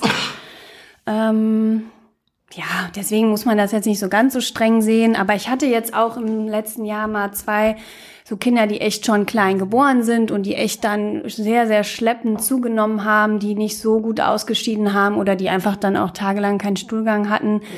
Ähm, wo ich dann auch gesagt habe, lass uns das Baby mal eine Woche zufüttern, nach dem Still noch ein bisschen entweder abpumpen und Muttermilch oder Prämilch um ähm, das Kind ein bisschen zu peppeln und dann kann man das auch wieder Das klappt aber dann meistens gut, wenn man ja, das in der Regel klappt das gut, dann kommen die auch schnell zu Kräften und dann geht das Stillen auch oft wieder besser, weil die mhm. einfach mehr Energie haben. Ne? Ja, kann ja mal ein Teufelskreis sein, ne? genau. ne? wenn die zu viel abnehmen, dann schwach sind, dann ja. nicht die Kraft haben, genau. ähm, an der Brust zu trinken, genau. noch weiter abnehmen. Mhm. Dann muss man natürlich gucken, dass man da den Absprung nicht genau. verpasst von der Teufelsspirale, ja. sondern dass man da. Und manchmal reicht abpumpen und die Muttermilch zu füttern, aber wenn das Problem ist, es ist zu wenig Muttermilch, dann ist natürlich weiterhin anlegen das Wichtigste, damit angeregt wird und vielleicht ein bisschen Prämilch nachfüttern. Jede Hebamme empfiehlt das auch ein bisschen anders, ähm, aber ja, man muss auch ein bisschen gucken, was die Eltern wollen. Ne? Wenn die nervös sind, dann wird das schneller zugefüttert. Wenn die unbedingt das wollen mit dem Stillen, dann halte ich das auch mal ein paar Tage länger aus, solange das Kind okay ist. Ne? Mhm. Ja. Wie lange betreust du oder begleitest du Frauen im Wochenbett? So ähm, durchschnittlich acht oder? Wochen schon. Acht Wochen. Also, naja, Mehrgebärende eher vielleicht vier, fünf Wochen. Dann ist so die die erste wichtige Zeit rum, dann ist die U3 Kinderarztuntersuchung, dann ist nach sechs Wochen der Gyn-Termin und dann bin ich auch in der Regel raus, aber Erstgebärde, da bin ich schon oft auch acht Wochen. Ne? Im zweiten Monat nur noch wöchentlich, aber schon so zwölf Termine ungefähr machen wir schon. Und kann das noch länger dauern auch? Über acht Wochen hinaus? Ähm, ja, ist auch möglich. Also Wochenbettbetreuung können wir abrechnen jetzt inzwischen auch zwölf Wochen. Mhm. Vor allem, wenn das ein Frühchen war zum Beispiel. Oder wenn die dann mhm. immer noch Stillprobleme haben. Aber es ist selten nötig nach mhm. acht Wochen. Eigentlich hat sich dann alles gut eingespielt und dann sehe ich die ganz gerne noch nach fünf, sechs Monaten zur Beikosteinführung wieder, wenn die Eltern das möchten. Das ist auch ganz schön. Dann hat man oh ja. äh, sich noch mal wieder gesehen, auch so wie das Kind sich mhm. entwickelt hat und ähm, ja, kann dann den nächsten Schritt mhm. zusammen eingehen. Ja, das ist auch schön, die dann mhm. noch mal noch mal wieder zu sehen und da den nächsten Schritt auch mitzumachen. Genau. Das ist eine schöne Idee. Ja. Mhm. Wie ist das so, wenn man so ein paar Jahre die Kinder begleitet hat? Wie oft trifft man dann Eltern mit ihren Kindern dann auf der Straße, mhm. wenn man gerade in so einer Stadt wohnt? Wie oft passiert dir das? Ja, ist schon häufig. Ne? Also ich gucke ja schon, dass ich die Frauen viel aus meinem Viertel auch betreue, damit ich möglichst kurze Fahrtwege habe, weil das ist einfach eine Zeit, die mir auch nicht bezahlt wird. Ähm, und die Mütter gehen natürlich alle spazieren und rund um den Spielplatz, da muss ich mal schnell sein, ne? sonst komme ich nicht weit. ja, das, das, kann man sich gut so. vorstellen. Ja. Ja, ich hätte vielleicht so noch so Vielleicht kommen wir langsam so zu einer abschließenden mhm. Frage. Es geht, das ist super interessant und ich glaube, da gibt's noch Gesprächsstoff für zwei, drei Folgen eigentlich. Ähm, nur was ich mich jetzt so, äh, wo ich mich dran erinnere, ähm, was häufig vorkam, dass junge Eltern gerade mit dem ersten Kind ähm, am dritten, vierten, fünften Lebenstag in die Klinik kamen, auch gerne mal nachts und dann gesagt haben, können Sie sich mal den Nabel angucken. Und dann ging das immer um diesen, diesen, diesen Nabel, der dann da so eingewickelt ist, manchmal mhm. in so ein frisches Tuch, manchmal noch das allererste Tuch, ja. das so ein bisschen versifft aussieht. Und ähm, gerade so als ganz junger Arzt dachte ich auch immer so, ja, hm, weiß ich jetzt gerade auch nicht, wie das aussehen soll. Hab jetzt auch noch kein Kind bekommen ja. äh, und kann das jetzt äh, durch Erfahrung äh, beurteilen. Was sind so Dinge, was sind so Warnsignale, wo du denkst, wenn man die sieht bei einem Nabel, hm. sollte man mal vielleicht zum Kinderarzt gehen? Also das sind wahrscheinlich dann die Familien, die eben keine Hebamme haben, weil das kann die Hebamme sich ja wunderbar angucken zu Hause und das ist eigentlich wirklich fast nie ein Grund, schon gar nicht in die Klinik zu gehen nachts, also Wahnsinn.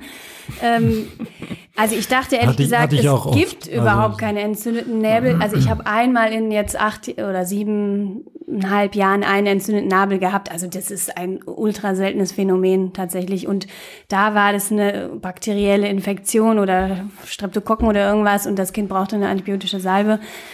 Aber ansonsten weniger ist mehr, ne?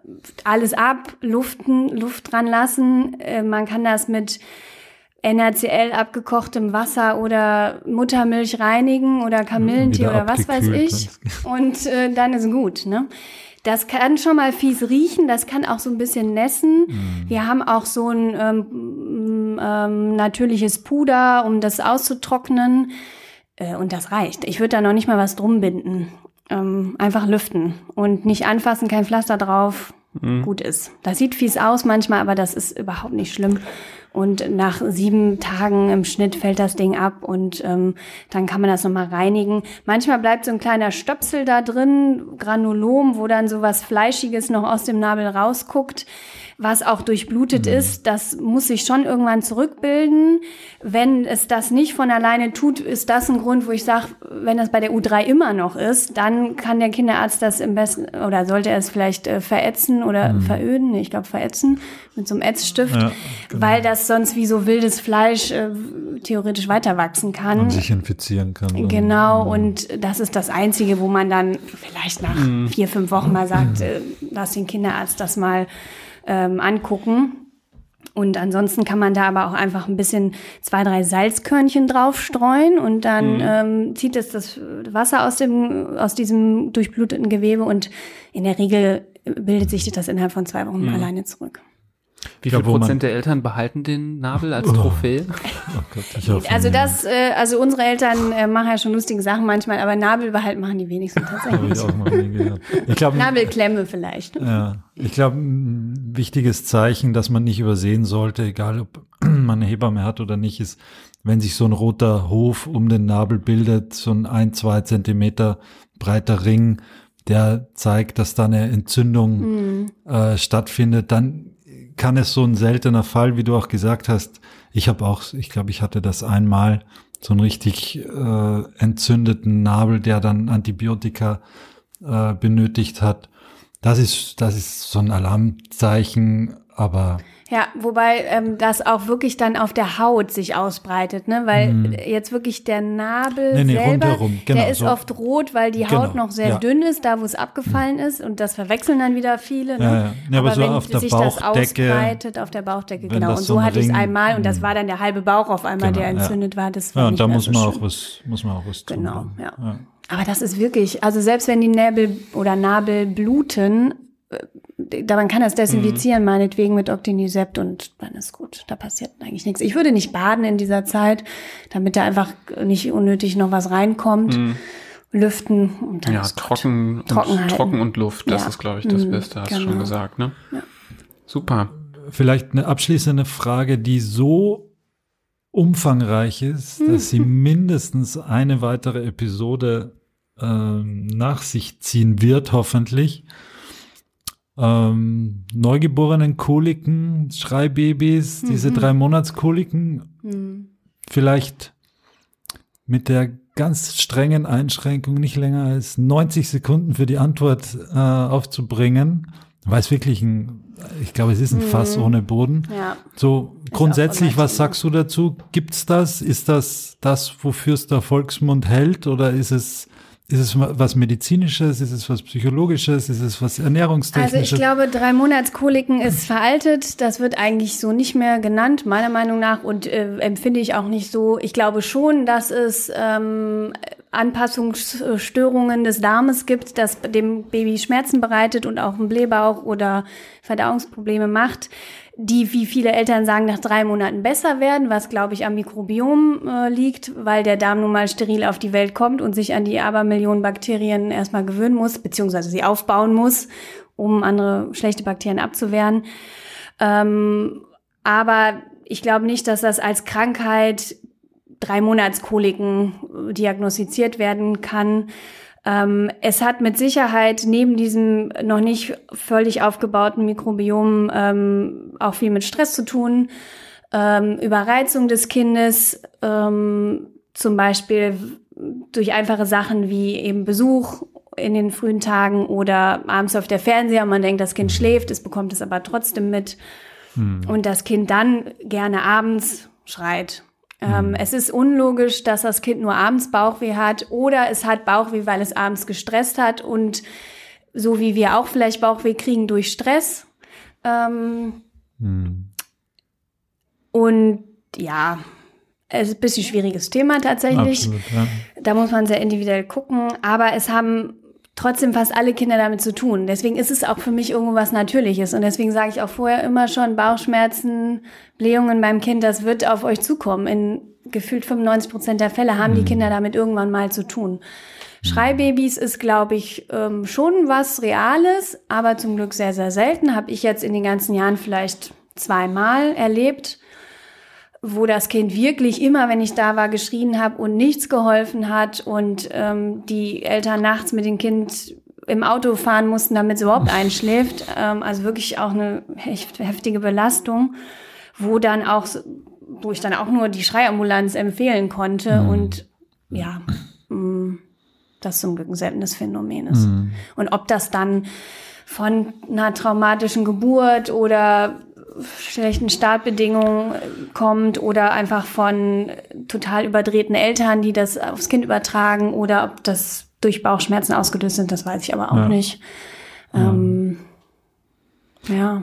Ja, also deine Antwort macht schon, gibt schon den Eindruck und macht schon Lust auf mehr. Ich glaube, es ist wirklich ein ganz ähm, ausgedehntes Thema und wo man ganz viel Facetten beleuchten kann. Ja. Das werden wir jetzt heute nicht mehr machen. Nee. nee. Jetzt haben wir eine Stunde gesprochen, die meisten Kurse dauern mehrere Tage. Genau. Ähm, das, äh, und selbst da ist das Thema Wochenbett ja auch nur ein, Achtel von oder so. Genau. Ne? Mhm. Also wir kratzen hier wirklich nur extrem ja. an der Oberfläche. Ähm, wer weiß, vielleicht kommen wir nochmal zusammen in der Konstellation, besprechen nochmal ja, andere Themen oder Details. Vielleicht kommt auch aus der Hörerschaft nochmal Rückfragen mit, mit Wünschen nach Vertiefungsthemen. Ähm, da sind wir auch gerne für, für offen.